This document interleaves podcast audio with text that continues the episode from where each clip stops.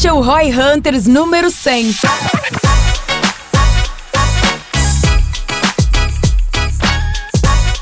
E para comemorar essa marca, separamos os cinco melhores insights que já tivemos ao longo desses 100 episódios. No podcast de hoje, vamos relembrar o fim do tráfego pago, nosso episódio mais comentado. Também o encontro com Tiago Negro e Breno Perrucho. Além, é claro, do episódio que ajudou nossos ouvintes a fazerem leads 50% mais baratos. Ouça agora no Roy Hunter.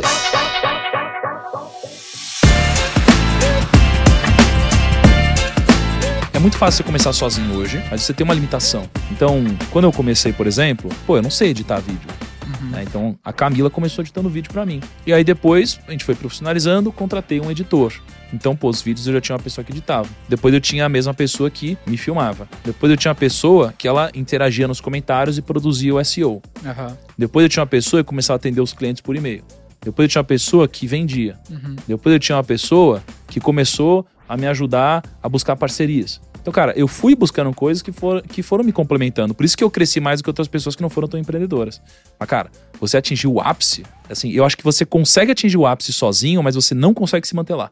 Porque para atingir o ápice, às vezes um golpe de sorte te ajuda a chegar lá. Sim. Mas para se manter, você precisa de um time. É que eu vejo que talvez tu estava disposto a construir o negócio, né? E, e às vezes eu ele vejo tá que com tem... cabeça de, de empresário, igual ele falou. É. Ele veio de negócio. ele Mas não é isso que eu penso, que a de galera do conteúdo é tipo o cara que tá na Globo, é o cara que é artista de um filme, é o cara que tá na rádio. ali, às vezes, que o cara quer, o objetivo dele é mais seguidor, mais seguidor, ele não tá pensando no, no business model ali, Não, né? ele gosta de produzir conteúdo, entendeu? Gosta de fazer aquele assunto. E aí, às vezes, tu fornecer o back-office faria sentido. O que, que é esse negócio, então, que tu tá querendo dar escala pro teu braço? Como é que tu tá conseguindo dar mais escala ao teu trabalho hoje e sair menos da tua dependência? Que é pelo que eu percebo, é esse é o momento que tu tá. Cara, eu tava nos Estados Unidos agora e me fez uma pergunta muito interessante. Simples, mas muito interessante. Eu tava falando sobre os números, né? A projeção que a gente faria no Primo esse ano. Uhum. E ele falou, porra, que legal, esse número é bem respeitável. Mas esse número, no ano que vem, ele vira base, né? Uhum. É, eu falei, caraca, uma parte sim, uma parte não. né? Então, qual que é o grande desafio? E dos influenciadores e marcas, de uma forma geral, é que se eles quiserem crescer, eles precisam transformar a receita que eles fazem em base. Uhum. E não em Construir em teto. cima disso, né? Exatamente. E nenhum influenciador, claro que existem as exceções, mas tirando as exceções, nenhum influenciador faz com que a sua receita vira base. Todos eles têm receitas que depois viram zero no outro mês. Né? Então, isso é uma grande dificuldade. E foi por isso que a gente começou a lançar produtos que geram ARR, né? uma receita recorrente. É, então, o meu momento hoje é de conseguir fazer esse shift. A gente vem conseguindo. Hoje, a gente está projetando para esse ano já com que 50% da nossa receita, de 50% a 60%, seja uma receita que vai virar base Legal. ano que vem e profissionalizando o nosso negócio também. né? Então a gente precisa solidificar nossas linhas de negócio, a gente precisa fortalecer o nosso time, colocar mais gestão no nosso negócio. É, então esse é o nosso momento hoje. Primo, uma dúvida. Como que você escolhe quais verticais ir além de finanças? Que isso é uma coisa que eu sempre fiquei curioso. Por que fazer uma parceria com o Perini, com o Joel? Com a... Por que essas pessoas? Por que essas verticais e não, sei lá, fitness? É, esse é o lance que a gente fala também, que eu, eu tenho muito medo de diversificar e perder o foco. Só que às vezes não- tu não fazer outra coisa também é ruim, sabe? Como é que tu decide esse. Qual que é o ponto ideal? Não, cara, legal. Isso foi um puta processo de aprendizado, porque a gente já entrou em outras coisas também e depois se arrependeu. É. A gente olhou e falou, puta, cara, isso aqui não tem muito a ver com a gente, né? Mas como que a gente toma a decisão de entrar em alguma vertical, alguma coisa assim? A decisão ela tem a ver com um diferencial competitivo que a gente como grupo pode apresentar. né? Então vamos falar de finanças primeiro. A gente fundou a FinClass. Pô, a FinClass ela tem três pilares. Né, pra gente. É um pilar de os melhores professores, é um pilar de os conteúdos mais cinematográficos que existem e um pilar de tecnologia e preço baixo. E é muito difícil você conseguir essas três coisas juntas. Porque quando você tem os melhores, alguma coisa assim, você vai pagar 50 mil reais no negócio. É 100 mil reais no negócio e tal. E a gente cobra R$ 39,90. E como que você faz isso? Pô, você precisa de escala. A gente tem escala no grupo. Nem todo mundo tem escala. Mas, pô, como você vai conseguir os melhores? Porra, você precisa de grana e você precisa de networking. E a gente tem não só essas duas coisas, como sócios e um relacionamento no mercado que nos ajudam com isso. Então, como a gente foi pensando no que poderia criar barreira de entrada, a gente entendeu que finanças faz muito sentido pra gente. Fora isso, a gente tem eu e o Perini como, digamos, a distribuição em finanças, que somos algumas das maiores distribuições do mundo em finanças. E qual que é o maior desafio de um negócio de ticket baixo e escala? É o CAC, né? o custo de aquisição. e a gente consegue um CAC zero muito escalável. Né? Então a gente tem uma grande barreira de entrada. Existe né, a possibilidade, mas é difícil alguém competir igual a gente em finanças. Então é um puta diferencial. É o moat, né? A gente tem um moat aqui no nosso caso. Então, putz, por isso que a gente entrou em finanças. Depois disso, a gente falou, poxa, vamos entrar também em marketing digital. Por quê? Porque, cara, eu tô bem próximo do mundo de marketing digital, pô, conheço alguns dos maiores lançadores, alguns dos maiores lançamentos, e eu vejo que os lançamentos que eu já fiz como na marca Thiago Negro foram alguns dos maiores do Brasil. E eu não tô falando nem de receita, eu tô falando de margem. E não só eu, mas os nossos sócios já fizeram alguns dos maiores lançamentos do Brasil. A gente conhece todos os maiores lançadores do Brasil. A gente conhece, cara, ou quase todos, a gente conhece quase todas as maiores empresas do Brasil. Então, cara, peraí, a gente tem a distribuição, não tem uma grande barreira de entrada para você entrar nisso, e a gente tem um baita know-how nesse mercado. E as pessoas gostariam muito de aprender, e eu entendo que é uma tendência secular. Legal. Né? O marketing digital é uma tendência secular. tentar fazer um racional aqui que eu acho que é importante e é um bom, é um bom insight pra galera, que a priori o que tu tá dizendo pra nós, então é que tu já tem uma receita, já tem uma audiência que custeia toda a operação e a tua ideia é criar um produto paralelo que tu vai vender pra essa mesma audiência que tu já pagou por ela de outra forma com outro business. É, é, esse papo Shark Zero ger- gerou É, um treta um é que- tempo atrás É aqui. que a gente já discutiu esse assunto aqui, mas é isso, né? É isso que tu tá falando. Não quer dizer que ele é zero, quer dizer que tu já pagou ele, esse cliente, com uma outra, o Não, negócio. cara, é que assim, ó, eu não sei qual foi a treta, tanto vocês foram assim, mas qual que é o ponto? Quando eu digo CAC zero é uma força de expressão em que existe o tráfego orgânico e o inorgânico, né? E uma coisa que a gente está masterizando aqui no grupo é o tráfego orgânico, né? Existem duas palavras-chave no nosso grupo, para todo mundo. Só duas palavras-chave para todo mundo: crescimento e relevância. Essas são as nossas duas palavras-chave aqui no grupo, para todo mundo. Se a gente continuar crescendo e continuar relevante nos segmentos, a gente continua tendo um negócio que tem perpetuidade, tá?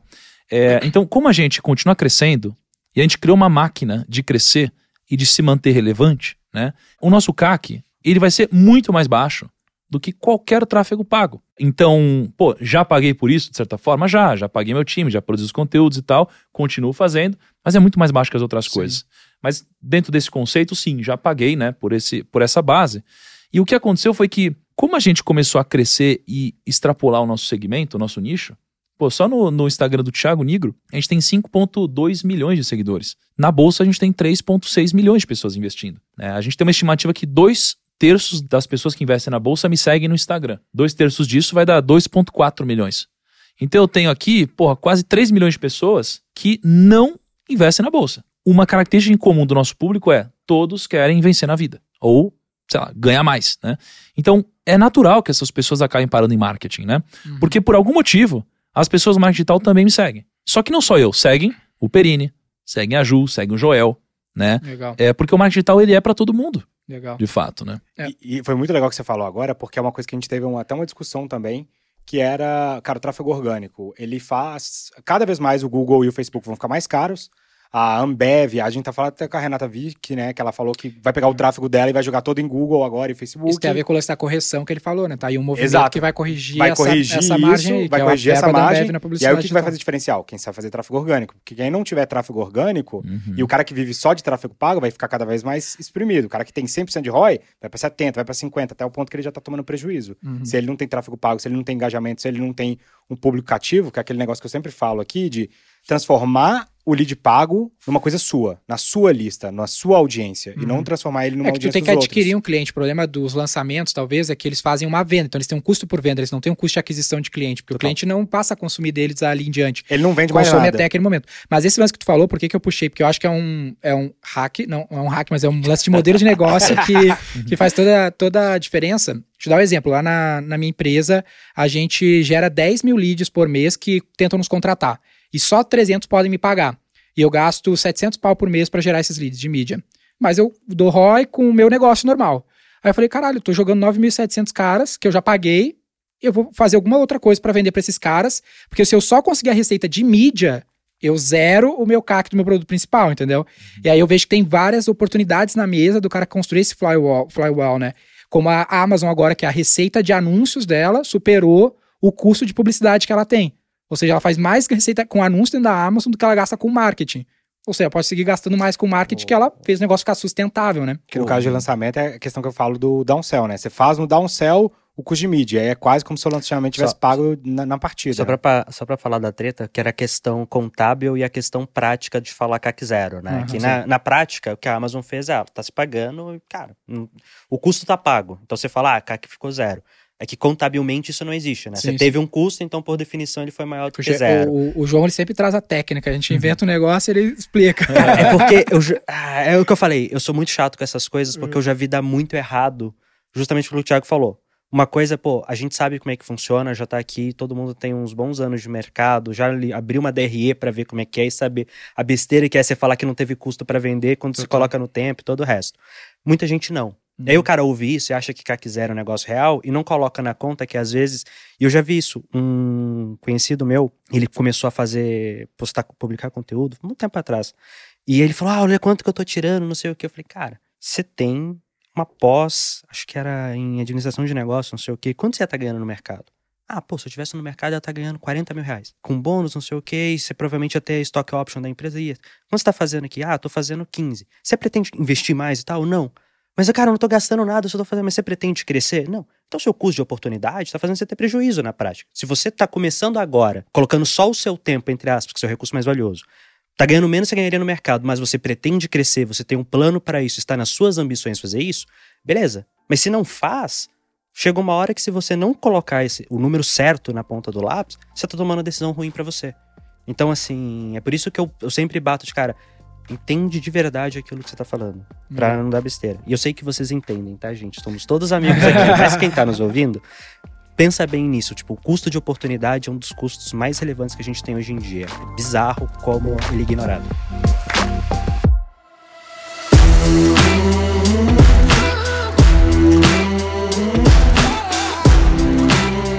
E isso tem um nome pra isso, né? Horizontalidade. E não só a horizontalidade faz ser uma pessoa mais realizada, porque por eliminação você consegue estar mais perto do caminho que você quer seguir, ou dois, vários caminhos que você quer seguir, como também te dá visão de mundo. Porque, pô, se a gente tá falando de negócios aqui, o que que é.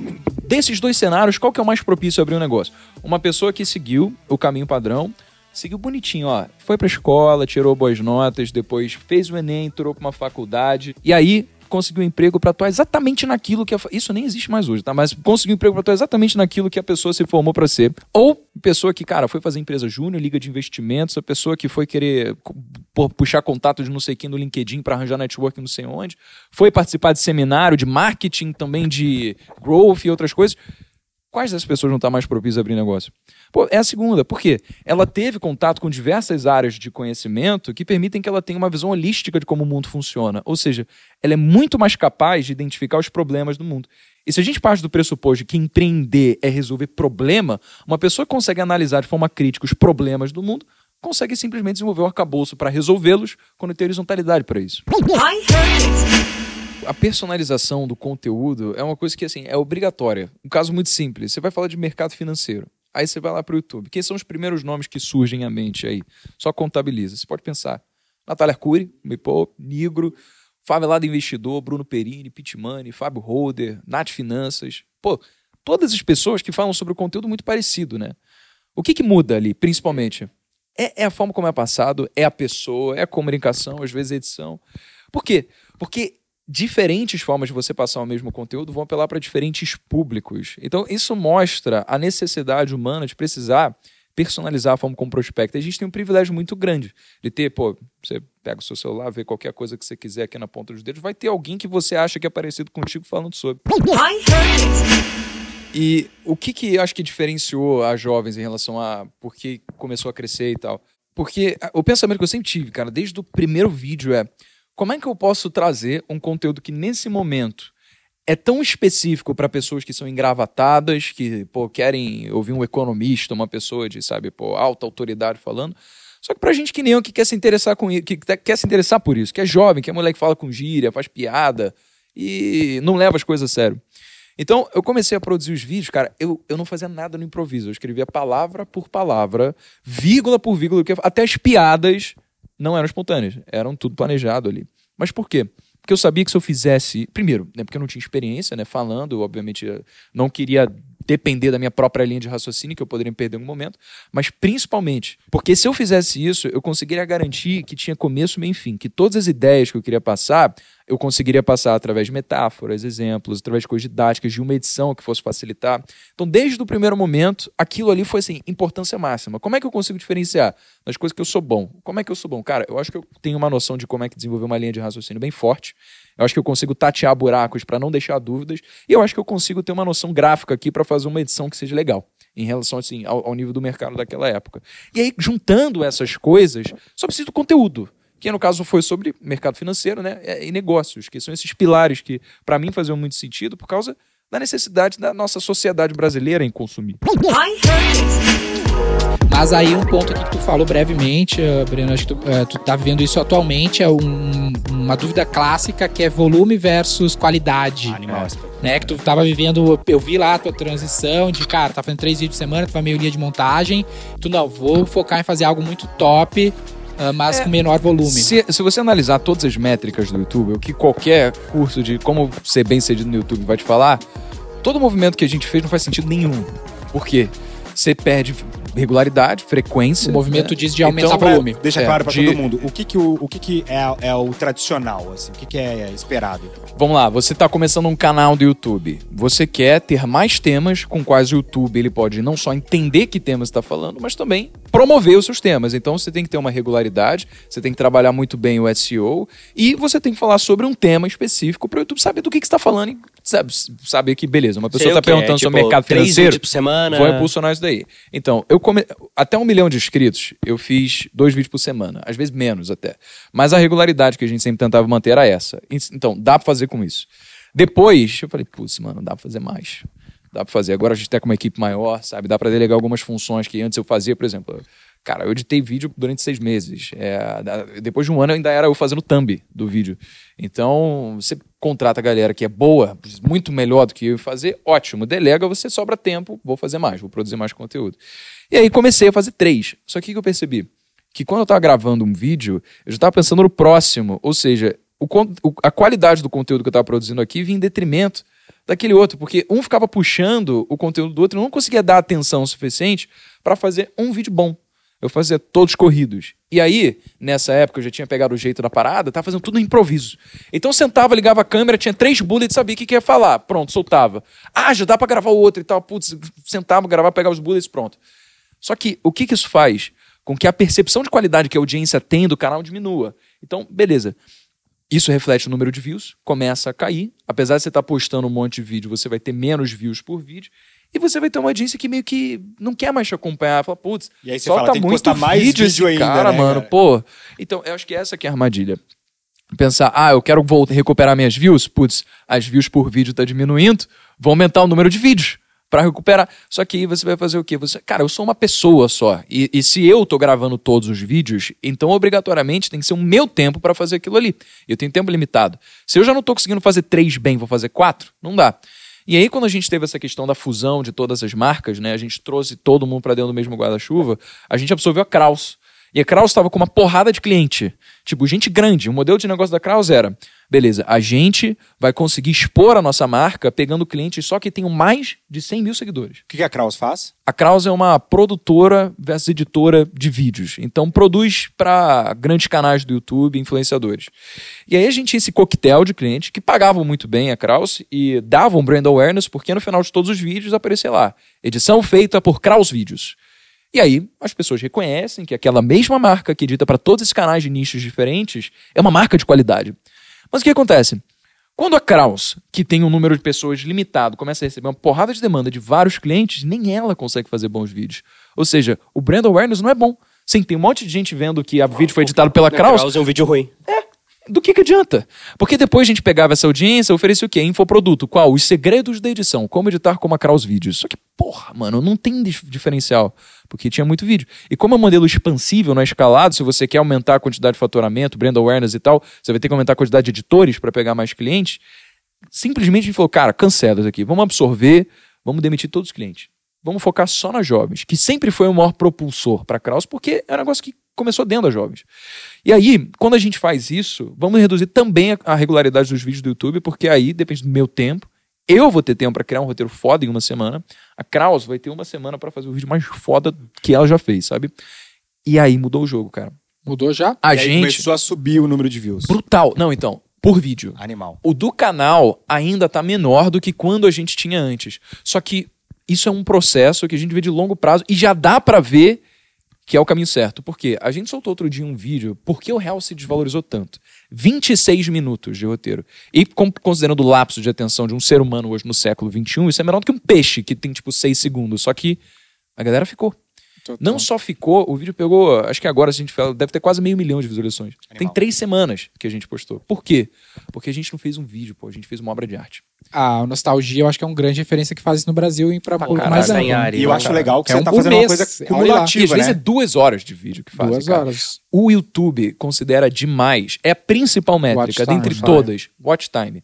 Não é retenção, não é like, comentário. view. Isso importa, com certeza. Mas de longe o que mais vai importar é o watch time. E ele mudou cara. isso, Quando você né? tá de conseguindo manter as pra pessoas. qua- quantidade de tempo, né? Teve uma mudança no algoritmo, não teve? Teve. É, antes era, acho que, uma- um, um coquetel de watch time com retenção. Por Aham. exemplo, se você posta um vídeo de 10 minutos, a pessoa assiste 5, então você teve uma retenção de 50%, watch time de 5 minutos. Só que, se você posta um vídeo de 20 minutos e a pessoa assiste 5, então você teve o mesmo watch time, só que com uma retenção menor. Ou seja, o YouTube punia a pessoa que fez um vídeo de 20, só que teve uma retenção menor.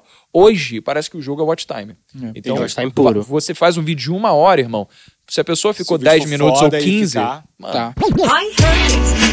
só que pra quem tá começando, às vezes não tem os recursos, não tem É. como fazer isso. Total. Mas às vezes, ou seja, você tem que se render o jogo da plataforma. E aí o seu porquê deve ser: eu vou crescer, porque aí depois, quando eu tiver condição de ter uma audiência confiável, que gosta do que eu faço, aí eu Tá. posso fazer uma coisa muito mais trabalhada. E, cara, se pegasse alguém que tá. Nossa audiência, normalmente, ela quer engajar o perfil da empresa, o perfil do negócio deles, ou eles querem criar uma presença digital. Então, no começo ainda, imagino que não é um cara que já Aham. tá com um milhão de seguidores.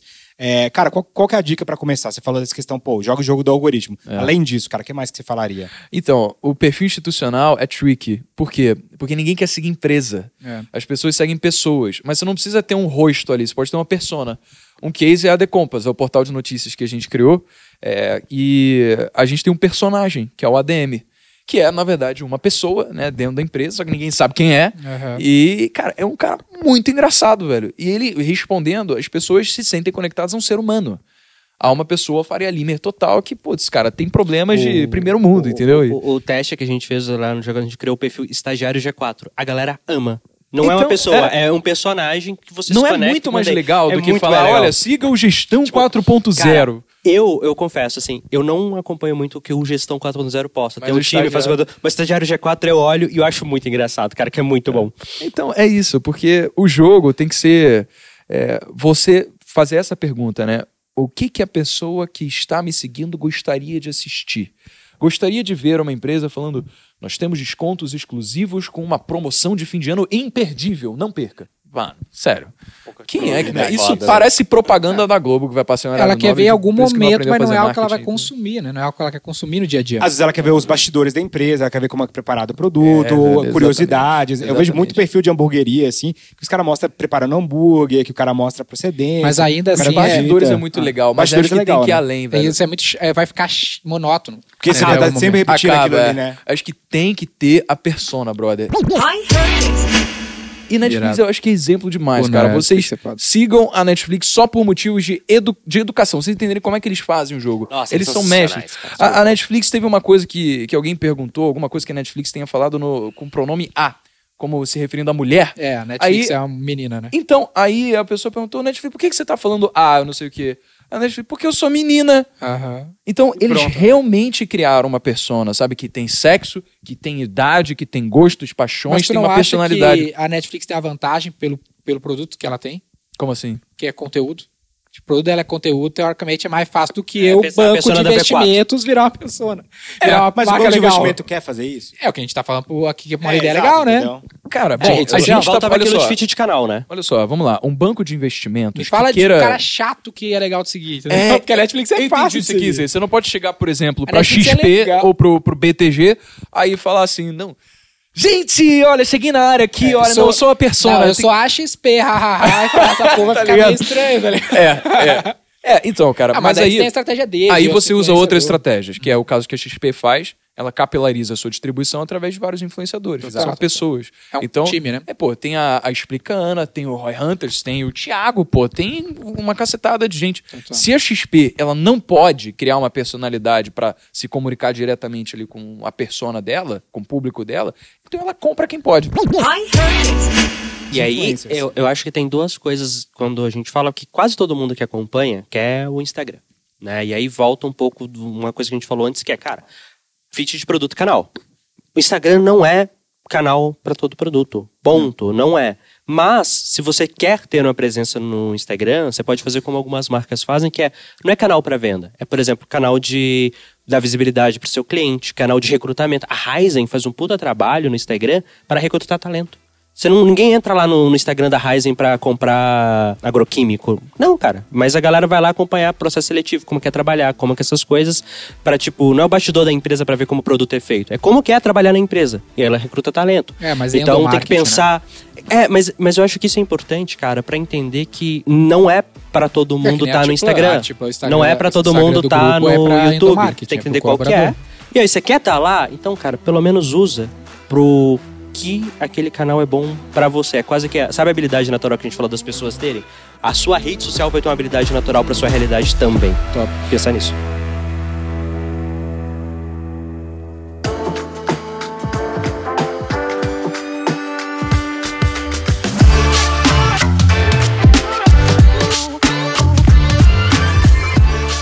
Empresas de mídia cada vez crescem, têm crescido mais e tendem a crescer mais, ou seja, vai ficar O mais caro. espaço digital é limitado, mas o número de anunciantes, a maior parte dos grandes anunciantes ainda não investem um valor. A gente comprou a pesquisa lá da KPMG sobre a expectativa de investimento em publicidade digital no Brasil e vai dobrar nos próximos quatro anos. Você imagina quando a Ambev pegar o budget de marketing bilionário deles e despejar tudo no Facebook? O que, que vai acontecer com o seu CPM, cara? Você que tá com ROI 100, tem que começar a já pensar se você vai ter algum ROI na real, entendeu? E aí que veio a ideia do episódio, que era, cara, quem tem uma margem muito grande vai conseguir segurar a onda. E quem não tem uma margem muito grande, como é que você vai fazer, cara? Será que seus criativos estão performando da melhor forma? Será que você já tá trabalhando da melhor maneira possível? Porque antigamente era só botar uma arrasta pra cima, né? Que Mas tem o problema que a galera resume tráfego pago a Facebook Ads e Google Ads, que é pouco do que tu tá falando, tá ligado? Opa, aí tem um bom argumento. Porque tráfego pago nunca vai morrer. Mas, único e exclusivamente num canal que traz 70% da tua venda, que é o que normalmente a galera tem, que é Google e Facebook, às vezes é 70%, 80% num deles só, isso é o que vai te matar, porque isso vai ficar mais caro. Ter criatividade nos seus criativos. E aí, um outro ponto que eu vejo a galera errando um pouco, tem muita gente que vive do tráfego pago. E ele não tá construindo uma marca naquele tráfego pago ali. Então, o que que acontece? Você tá muito, muito infoprodutor hoje, eu falo de infoprodutor que é a minha área, a empresa dos caras vivem de Facebook Ads. Se não existisse Facebook Ads, Tava o cara morria amanhã, É, ele é entendeu? sócio do Facebook. Ele é sócio do Facebook, e o Facebook é o sócio majoritário. Aham. Então acaba que Cara. o cara, se o Facebook parar, aumentar o CPM desse cara, esse cara morre. Ou cair. Porque ele já tá com uma, uma margem comprometida e o Facebook não vai ficar mais barato, vai ficar cada vez mais caro. Eu tava falando com um fundo eh, de venture capital hoje e o cara tava falando sobre plataformas de Martech que tem inteligência artificiais de Facebook e Google, tipo, pra integrar os dois canais e fazer uma coisa. E ele falou, cara, a gente não investe nesses caras porque em dois segundos o Facebook fala, hum, quero mais. Pum, já era, acabou o negócio. Já aconteceu em alguns casos assim. Então pode ser o teu business, sabe? Ah, bloqueou a tua BM, já era. Você lembra do que o, o gestor falou com a gente na semana passada, que foi sobre o motor próprio de crescimento, né? Você tem que ter um motor próprio de crescimento. Se o seu motor de crescimento é pagar caro no Facebook Ads, cara, você acabou. O seu negócio, ele. Você não tem um negócio, você tem um modelo ali de, de fazer algumas vendas e tal, mas aquele não tem. Tá sendo oportunista. Uma é. oportunidade, exato. Agora, se você tá usando do Facebook pra construir uma audiência própria, que é o que eu vejo de mais inteligente algumas pessoas fazendo, então eu tô rodando o Facebook pra convidar a pessoa pra um conteúdo, aquela pessoa engaja É, no que meu é o que conteúdo. vocês fizeram na Infomone, a galera acessa direto. Exato, que é acesso direto. Que por que, que eles começaram a encontrar o Infomoney? E é o que a XP fez quando comprou a Infomone, né? Um, usando o Google em SEO, mas essa audiência vai virando nossa. Então hoje eu não dependo. Se o Facebook e o Google acabarem amanhã, eu ainda consigo vender milhões e milhões de reais em infoproduto porque eu tenho uma audiência própria. Mas assim, quando eu falo que o, o tráfego pago vai acabar, né, que era o argumento inicial, vai acabar pra quem não tá preparado, vai acabar pra quem tá com a margem espremida, pra quem não quer fazer nada de criativo, quem não tá construindo uma marca, quem não tá aproveitando. E digo mais, o tráfego pago ainda está barato. Tem muita gente reclamando que tá aumentando, mas ainda tá muito barato. Gente, na televisão, o preço que se paga na televisão, no rádio, ainda é muito mais alto pelo número de pessoas que se atinge comparado com o Facebook. Você pagar 7, 6 reais pra atingir mil pessoas é um negócio absurdo. Você conversa com seu avô avô pra ver como é que era anúncio de, de empresas antigamente, você ia pagar jornal, ia pagar uma fortuna. Até hoje é caro. Então, assim, ainda está barato comprar tráfego, mas não vai ser sempre assim. Então, quem tá comprando tráfego bem agora, aproveite a chance pra construir uma audiência própria. Essa é a solução, então? Construir uma audiência própria? Eu acho que, assim, o que eu faria se eu estivesse no lugar da pessoa do outro lado? É, isso que eu ia Tem falar. várias coisas, mas assim, eu construiria a sua própria audiência, virar dono do seu canal, Diversificar canal. diversificar canal, Porque mas vai assim, ter que comprar tráfego o resto da vida, comprar mídia. A- É parte do business. Só que não necessariamente do Facebook e do Google só, única e não exclusivamente. volume que é 70% do seu tráfego ele é pago, entendeu? 80%, 90%. Eu trato o nosso canal de venda igual o carteira de investimento. Não pode ter mais de 20% da venda oriunda de um canal. Que aí eu sei que se aquele canal parar, eu não paro. Você tá diversificando, é exatamente. É, o melhor jeito de garantir que você não vai ter nenhuma crise é diversificando sua carteira, né? Qual que é o teu maior canal hoje? Quantos por cento ele Hoje é orgânico. Orgânico, porque ele tem muita audiência própria, né, cara? É, orgânico, é, mais de 50% meu é orgânico. Então, essa que é a vantagem que eu tava falando. Esse não vai cair, entendeu? A não ser que for money corra algum risco de imagem ou de marca que a gente não tem. Eu vi aqui numa pesquisa que o HubSpot fez que eles perguntaram qual era o maior desafio das empresas de marketing. Aí, bom gancho pra fazer lá no Growth, ô, João. Que gerar mais tráfego e leads, 63% das pessoas responderam isso. Ou optaram por esse maior problema do marketing das empresas, é gerar mais lead. Ou seja, gerar lead mais barato vai gerar mais quantidade de lead. E a minha primeira pergunta é, é tão importante assim, que nem eu tava falando a minha expectativa aqui, gerar um lead mais barato ou na prática o que importa é meu CAC? No G4 Growth, né, na minha aula eu explico um conceito de você fazer o mapeamento de toda a jornada, né? Quando a gente pensa em Growth, você faz toda a jornada do objetivo final e vai dobrando as alavancas. Então eu acho que acaba dependendo muito de como que tá. Sempre vai valer a pena você conseguir um lead mais barato, só que nem sempre aquele deve, é a principal alavanca de valor do negócio. Então o que que eu vejo? Se você tá no momento em que, porra, meus leads já têm uma qualidade boa pra caralho e agora pra vendas trabalhar, realmente, reduzir ali o custo por lead vai provavelmente ser sua principal alavanca de geração de valor. Mas o que eu vejo é que quase sempre ou a qualidade do lead ou a qualidade do trabalho feito pelo time comercial são alavancas muito mais rápidas e efetivas de serem trabalhadas pelos negócios, para depois a alavanca de preço por lead ser a principal alavanca para você trabalhar. Mas uma hora ela chega. É, e dependendo também do teu target, né? Porque se tu tem um público-alvo muito amplo, de fato aí o custo por lead tende a para ser uma North Star Metric ali relevante. Mas na maioria dos negócios eu acho que o CAC deveria ser o maior foco. Mas uma vez que tu acertou a mão, obviamente vai chegar algum momento de maturidade que esse custo por lead menor vai ser melhor. Uma das coisas que eu vi aqui em relação também à qualidade dos leads, numa pesquisa que diz que boa parte dos leads com melhor qualidade são leads de referência, no sentido de WOM que eles falam, né? O famoso boca a boca gera o melhor tipo de lead. É um lance que eu vejo que é bastante importante. Por exemplo, no meu livro agora eu coloquei muita referência pro cara repostar o livro no Instagram, que eu aposto que esse canal tende a trazer mais vendas por um custo mais barato do livro do que eu fazer um outro canal. E isso, né, pra mim eu acho que a principal estratégia pra reduzir o custo por lead, que aí é uma coisa que as pessoas ah, precisam pensar. Existe uma coisa que é o custo de mídia de um lead, ou seja, do lead de mídia. Existe outra coisa que é o seu custo de lead global. Então, muitas vezes você não consegue trabalhar o custo de lead na mídia, mas você consegue reduzir o seu lead global fazendo algumas estratégias. Exemplo em lançamento, fazer um funil de referral pra quem entra no seu lançamento, sei lá, você consegue, cara, não tô conseguindo um lead mais barato do que um real. Vou falar que é um lead bom, mas eu não consigo ficar menos de um real ali na mídia. Mas se você fizer um funilzinho de indicação assim que o lead entra, pô, se você indicar um amigo, esse amigo entrar aqui pro meu lançamento, você ainda vai ganhar um bônus especial durante ele, você consegue fazer com seu custo por lead global caia. E eu acho que essa é uma das coisas que eu queria que as pessoas pensassem. Nem sempre reduzir o custo por lead é fazer o lead da mídia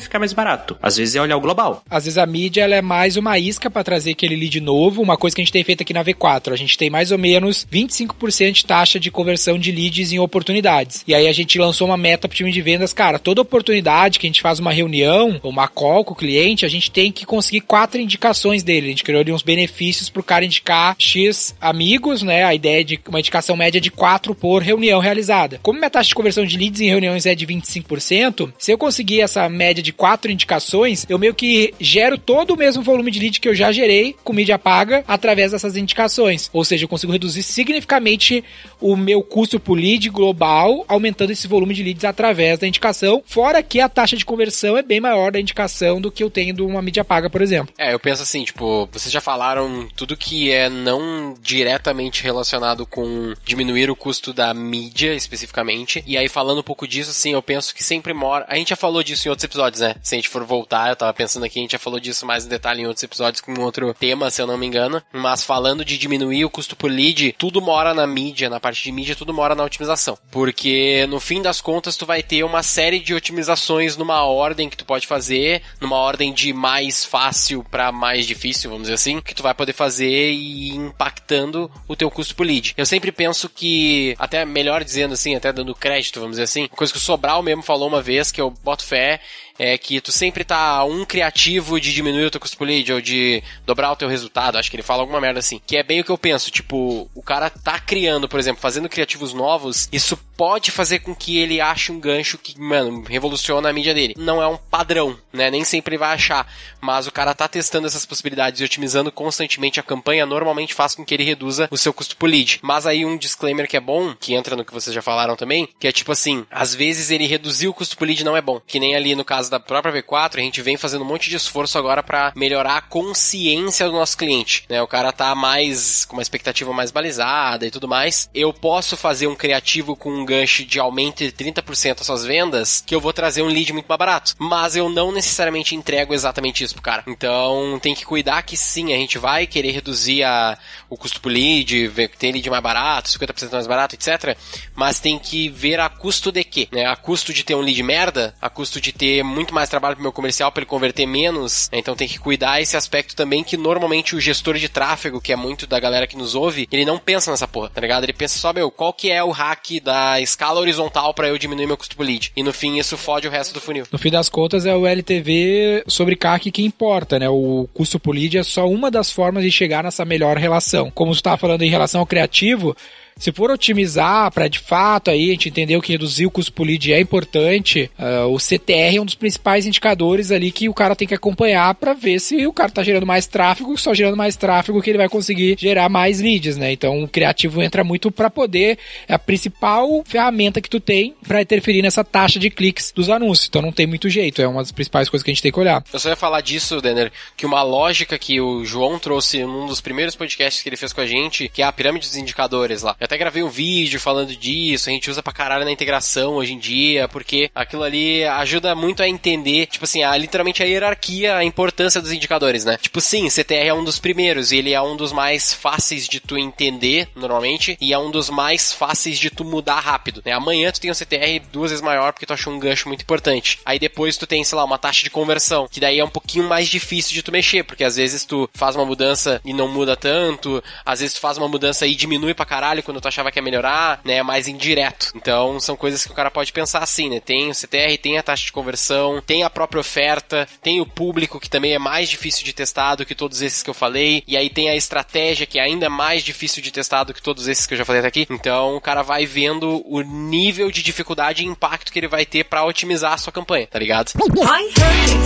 Principal estratégia para você reduzir custo por lead é parar de olhar só pro custo de mídia pro lead e olhar mais para a combinação de todos os canais possíveis. É a principal alavanca que eu vejo, porque a não ser que você esteja fazendo merda, é muito rápido você chegar no ponto ótimo de custo e qualidade do lead na mídia. É muito rápido você conseguir isso, a não ser que você esteja fazendo alguma besteira. Então chega um ponto que você começa realmente a ter um lead mais barato, porque você tá pegando lead pior. E aí não adianta tanta coisa. Agora, quando você olha o agregado de canais, pô, aí você consegue brincar muito. Aí você consegue fazer bastante coisa. Então, o principal cuidado que eu falo para todo mundo, cara, para de olhar só pra mídia. E um lance que a galera sempre tem bastante dificuldade é nesse lance de escalar a mídia, né? Colocar mais grana, até manter o custo por lead é um desafio. E eu faço uma analogia com panfletagem na rua, né? Que eu falo que é como se tu estivesse distribuindo panfletos numa avenida, aí ficou bom, tá dando resultado e tu começa a distribuir mais panfletos. Mas chega um momento que tu tá distribuindo mais panfleto do que pessoas passando nessa avenida. Então o único jeito de tu conseguir manter aquele resultado é buscar outras avenidas com características semelhantes para distribuir panfletos lá. Aí tu aumenta a quantidade de panfletos, mas em avenidas diferentes. Na mídia paga, eu vejo que é semelhante, que aí seria o teu conjunto de anúncio, a tua segmentação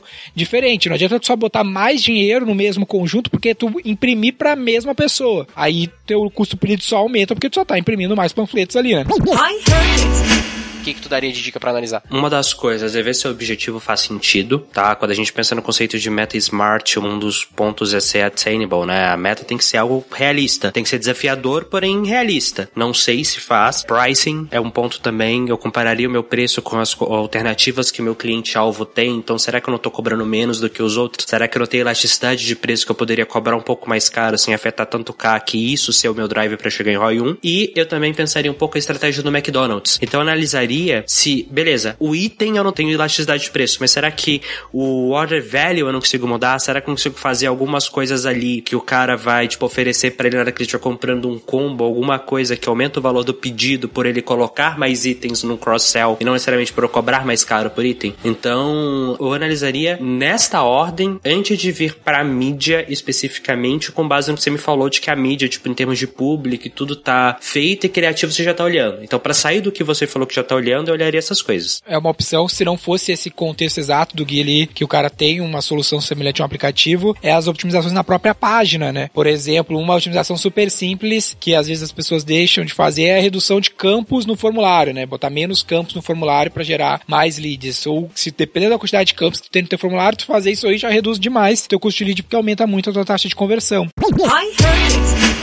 Uma outra ideia que eu trouxe aqui também de redução é o lance de usar influenciadores de pequeno porte, que é micro-influenciadores de super pequeno porte, tipo 10 mil, 5 mil, 20 mil seguidores, porque esses caras não são muito assediados pelos grandes anunciantes, ou seja, o preço, né? Oferta e demanda, tem pouca demanda de gente querendo pagar, baixa o custo. Só que micro-influenciador normalmente tem uma taxa de engajamento muito maior. Se tu for lá no Social Blade e começar a olhar os engajamentos de perfis grandes, eles tendem a ser muito menores, taxa de engajamento que perfis pequenos, porque as pessoas se conectam mais, de fato são pessoas mais próximas, o poder de influência é grande, então o teu custo para fazer uma ação com esse microinfluenciador tende a ser baixinho, ele tende a ter um engajamento relativamente ok, né, que tu pode dar uma checada no Social Blade, e como o custo foi baixinho pra fazer ação com ele, e ele normalmente tem mais flexibilidade nas coisas que ele tá disposto a fazer, tu consegue gerar um lead barato, ou às vezes tu nem pagar pelo lead.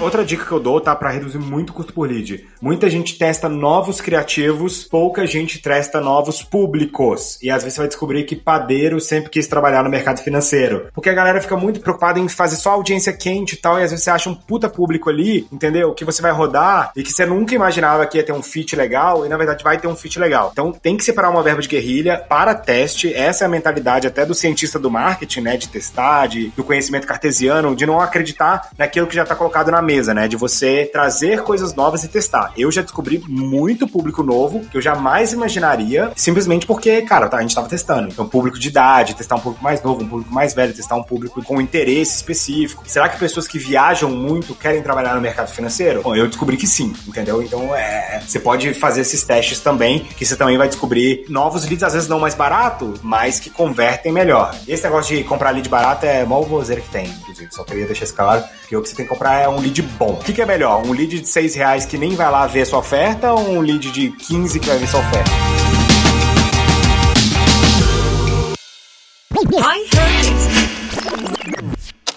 Então, assim, isso daqui foi muito importante pra gente. Porque agora a gente entende o que o nosso cliente quer e, pô, temos um produto bom. Então a gente pode fazer o marketing agora, entendeu? Cara, aí você me gerou uma pergunta que eu sempre faço pra todo mundo aqui no podcast, que eu, que eu acho legal, que é, cara, qual que é a métrica pra você mais importante do Grupo Primo? Aquela métrica, assim, se você pudesse acompanhar uma só, qual que você acompanharia? Uma só, não pode falar duas. Sempre falam duas, na verdade. Sempre falam, mas não conta, porque aí vai falar duas.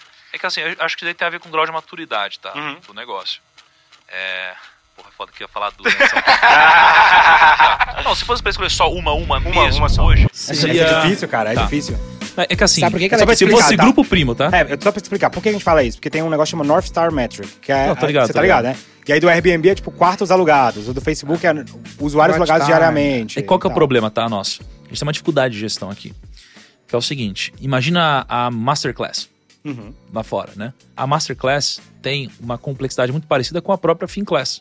Só que dentro do grupo primo a gente tem a FinClass, a gente tem o Stage, a gente tem uma área de M&As, A gente tem várias empresas, ah, a gente tem uma área de lançamentos com várias marcas, então assim, é muito difícil eu ter uma North Star É. que não seja receita. Com certeza. Então, se eu for olhar só pro grupo, puta, seria receita. Mas assim, dentro do que é o nosso futuro hoje de Finclass e Stage, é o nosso mal, tá? Que seria o Monthly Active Users.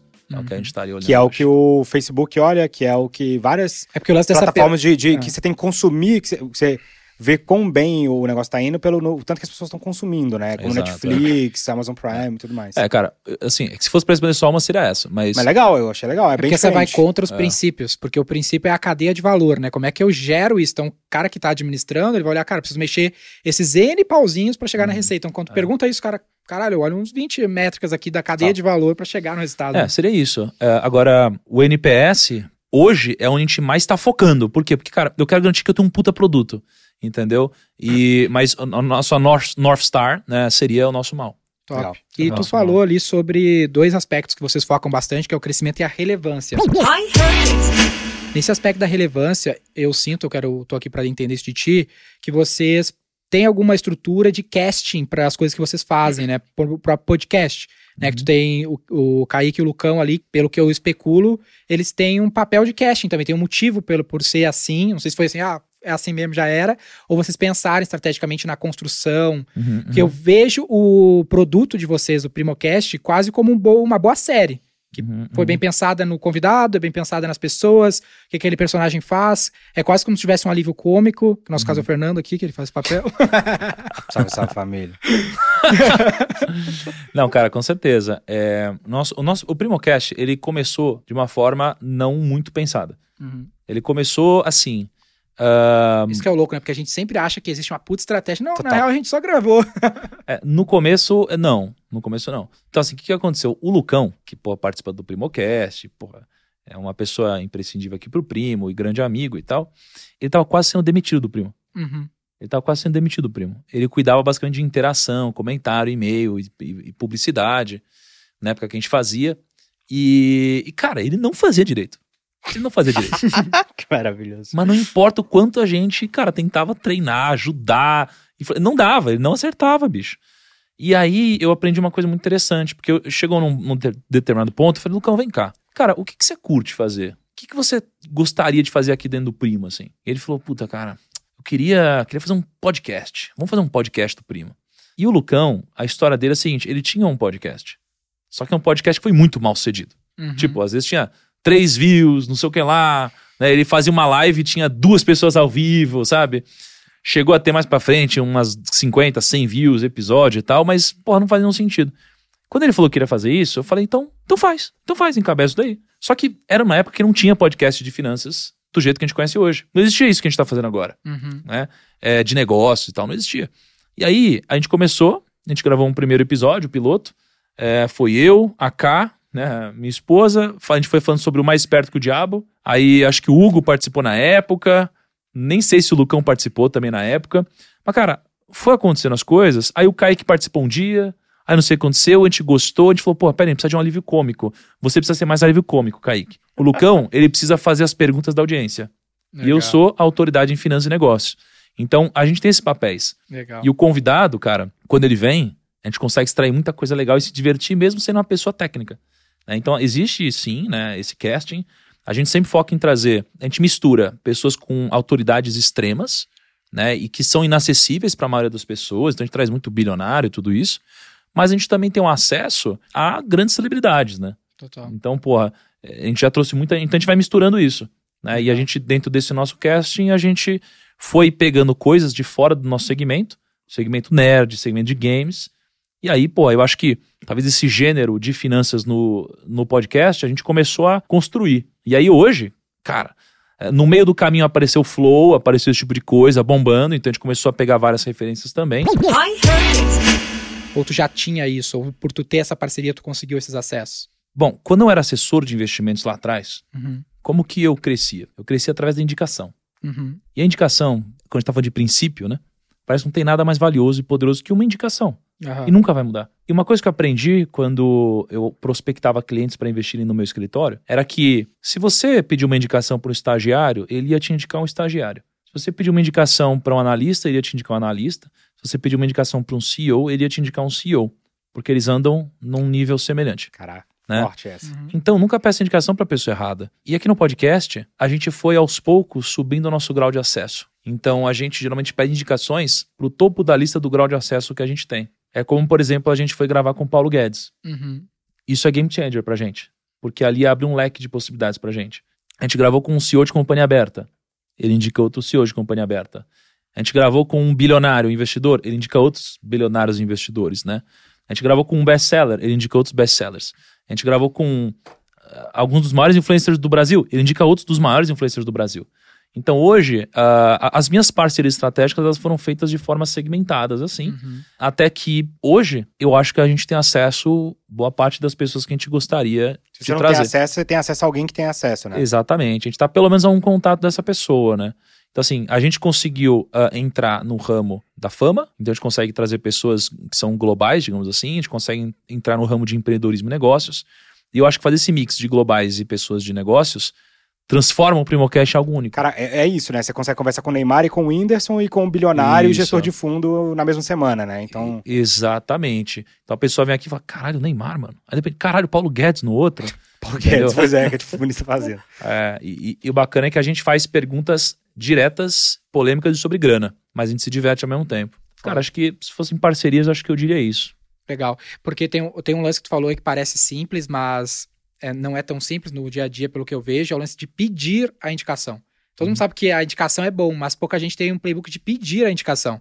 né? Na- Uhum. lá no meu processo de Inside Sales, por exemplo, recentemente eu comecei a falar assim, galera, a gente gera, a gente faz, sei lá, 800 reuniões por mês dentro do nosso processo. Será que se eu pedisse uma indicação para cada um, eu não consigo fazer mais 800 reuniões de graça? Só pedindo a indicação pro cara? Uhum, E aí a gente fez, sei lá, 100 mil no primeiro momento que a gente fez isso, depois 400 mil com isso, sem, com CAC zero, teoricamente, porque é um nicho que eu já paguei, Uhum. só por ter o ato de pedir a indicação, né? Cara, isso é muito massa, porque eu tinha uma técnica para pedir indicação que ela era infalível, mano. Era a técnica Fazia do parte do teu playbook de assessor. fazia. E assim, ela ela me, me dava O hack. o o hackzinho. O hackzinho. Eu falo assim, eu já começo fico, eu fico arrepiado. Eu já fico empolgado. O hackzinho. Eu tenho, eu- é tão bolado esse negócio do hack, vocês ficam me zoando, mas eu tenho um, um Evernote que deve ter umas sete páginas que é só de hacks. Não tô faz, faz um Porra. e-book. Inclusive, para acessar isso, link na descrição Exato, aqui. arrasta pra cima, me segue lá no Fernando Miranda Se, 777. se cara, o episódio pra ter 10 mil ouvidas, o Fernando libera. Eu libero o livro esse não libera de jeito nenhum. Cara, olha. Isso aí. Ah, porque Porra. eu gero escassez, entendeu? Pra depois. Ah, entendi. Hackzinho esse. Hackzinho. É, não, cara, assim, ele era infalível, né? Só que era, era pessoal isso daí. O negócio da indicação é que você precisava gerar uma matemática que você conseguisse gerar mais leads, né? É, do que você gastava, digamos assim, né? Então, eu fazia uma reunião é, com a pessoa e quando chegava o timing correto de pedir a indicação, que era no meu caso quando existia um sorriso ou quando a gente tinha fechado alguma coisa, né? Eu fazia uma técnica que parece besta, mas ela sempre funcionava. Eu pegava um papel em branco, papel em branco, tipo esse que tá na sua mesa, pegava uma caneta, eu não fazia contato visual. Isso é muito importante, cara. eu não fazia contato visual. Eu só olhava na hora, eu falava assim, cara, vem cá, você não consegue me indicar umas duas pessoas pra eu dar uma ligadinha não e, e apresentar meu trabalho, cara? Pô, me, me passa, por favor. E eu, cara, eu já tava aqui, eu fazia um ponto. Nossa, o cara ficava muito graça. Putz. Só que aí tem a para... o hack 2. Eu pedia duas pessoas, né? Aí eu, tá. Aí ele ia falar dois, eu tá. Aí eu fazia assim, ó, três, que mais? E eu continuava. Caralho. E aí, eu, aí quando eu chegava num, num número X, eu falava, cara, peraí, cara, que foda você passar isso daí, meu. Pô, será que você não consegue passar mais? É- cara, isso é muito foda pra mim, de verdade. Você não consegue abrir seu celular, não? E eu fazia isso. E qual que é o problema? As pessoas acham que às vezes é cara de pau, né? E talvez tenha um pouco de cara de pau. Mas funciona, cara. E se você tiver um bom produto, É Isso que eu ia é falar. bom, né? Então, cara, eu comecei a aprender a fazer isso também nas redes sociais. E foi isso que me fez crescer. né? Então pensa assim, é, muitas das pessoas que eu conheço hoje, conheço no sentido de pessoas que me encontram na rua e tal, eu falo, porra, que legal, cara. E aí, de onde você me conhece? Cara, quase todo mundo é. Puta, eu participei de um desafio lá, um negócio assim, né? E o desafio é a indicação na prática. O, o desafio, assim, ele tem uma coisa extremamente importante, que é quando eu geralmente faço live seguidas sobre um determinado ponto, sobre um determinado tema. E eu sempre num comentário, né, numa descrição, eu coloco uma frase final que é a seguinte: marque aqui a primeira pessoa que vier na sua cabeça e que deveria ter participado disso com você. Eu já fiz vários testes A, B, C, etc. De marque todo mundo, marque não sei o que lá. Marque a primeira pessoa que vier na sua cabeça, sempre funciona. Essa é a indicação nos dias de hoje. Então eu misturo as minhas postagens entre postagens que me gerem indicações e postagens que me gerem engajamento. E tem uma vantagem que o público provavelmente vai ser qualificado, porque a pessoa que já tá te seguindo vai trazer uma pessoa parecida com ela. Se você já tem um público qualificado, é melhor Uhum. uma pessoa. Então, o Denner, por exemplo, tem um público muito grande de empresário. Você fala assim: ah, marque aí alguém que você acha que deveria ter visto esse conteúdo. Uhum. Provavelmente o empresário vai marcar outro empresário também, porque aquele conteúdo vai funcionar pra lookalike, eles. é o lookalike. É o lookalike. Lookalike Exato, você tá- é um lookalike no dedo, entendeu? E isso é Exato. muito legal. Exatamente. Então, indicação pra mim é show. Esse hackzinho é bom, hein, galera? Boa. Tá no meu playbook agora.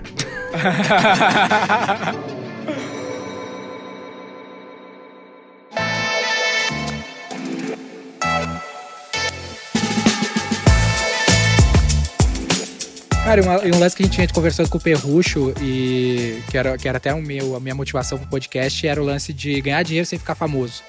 Tu acha que qual é a tua visão sobre isso assim? Vale a pena? A gente vinha conversando isso no carro eu e o Fernando que parece muito óbvio, né, que é legal, ficar famoso faz dinheiro, mas tem formas de eu fazer dinheiro, obviamente, sem necessariamente ficar famoso. E eu tenho vários ônus em ficar famoso, né? Isso que a maioria gente das vê. pessoas que têm muito dinheiro não são famosas, eu acho até. Muito provavelmente. Ninguém sabe quem que é o top 10 Só dos que milionários. a fama, ela te dá algo que o dinheiro não pode comprar, às vezes, que é o poder do acesso, de falar assim, cara, a gente tá vindo do almoço agora, deve acontecer isso direto. E, meu, a gente andou por umas 20 pessoas. Das 20, todos os grupinhos, alguém falou assim, ó, é o Thiago Negro ali.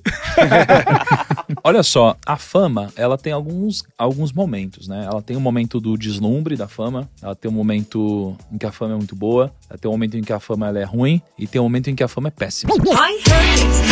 Porque tem o dobro de pessoas que estão investindo naquilo ali 100%, não tem plano B naquilo ali, né? E isso é muito legal. Porque muitas vezes a cabeça do empregado é, pô, se der errado aqui, qualquer coisa eu vou fazer tal coisa, vou fazer tal coisa. Quando você é dono do negócio, você não tem mais plano B. Você tem que fazer aquilo ali dar O certo plano ou B dar é fazer certo. o plano A dar certo. Exato, não existe. Você tem que fazer aquilo ali dar certo, porque aquilo ali é onde você tá 99,9% do seu equity. Boa. Exato, exatamente. Pra concluir esse ponto, um lance que a galera pode ouvir assim, pô, Roy Hunters, podcast marketing.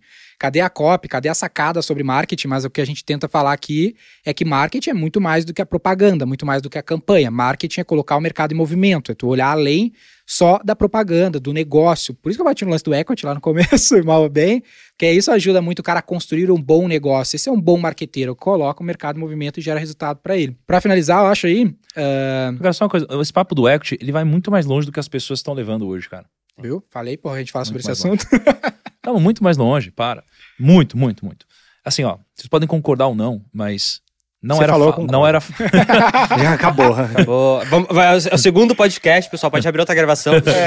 É que assim, não era, não era muito se falado sobre equity no Brasil, na internet, marketing digital nos últimos um ano e meio, assim. E a gente começou a trazer muito esse assunto à tona. Muito. É, a gente começou a falar muito sobre equity, equity, equity, equity. Cara, para, a gente tem que construir algo que seja equity, equity. Cara, e aí, de repente, todos os caras de começaram a falar de equity, cara. Mas tô Todos. falando besteira, muitos deles, É, né? Que eu vejo o cara falando assim, não, porque minha empresa vale 50 milhões, 1 bilhão, porque eu tenho um milhão de seguidores, logo vale um bilhão, entendeu? Sim, é porque o que, que eles fazem? Eles fazem uma análise errada de, de pares, né? Eles olham pro cara do lado.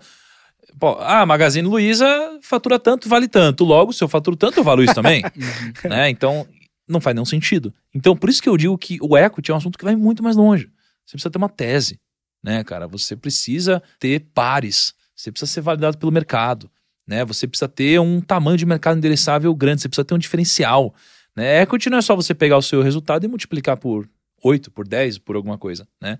E o equity, ele é uma das coisas que eu acho que me dão mais tesão hoje, É, pra mim sempre foi também. entendeu? Só que o equity é um passo a mais, né? Se eu soubesse desde o começo, eu teria preparado meu negócio diferente, a gente estaria em outro momento.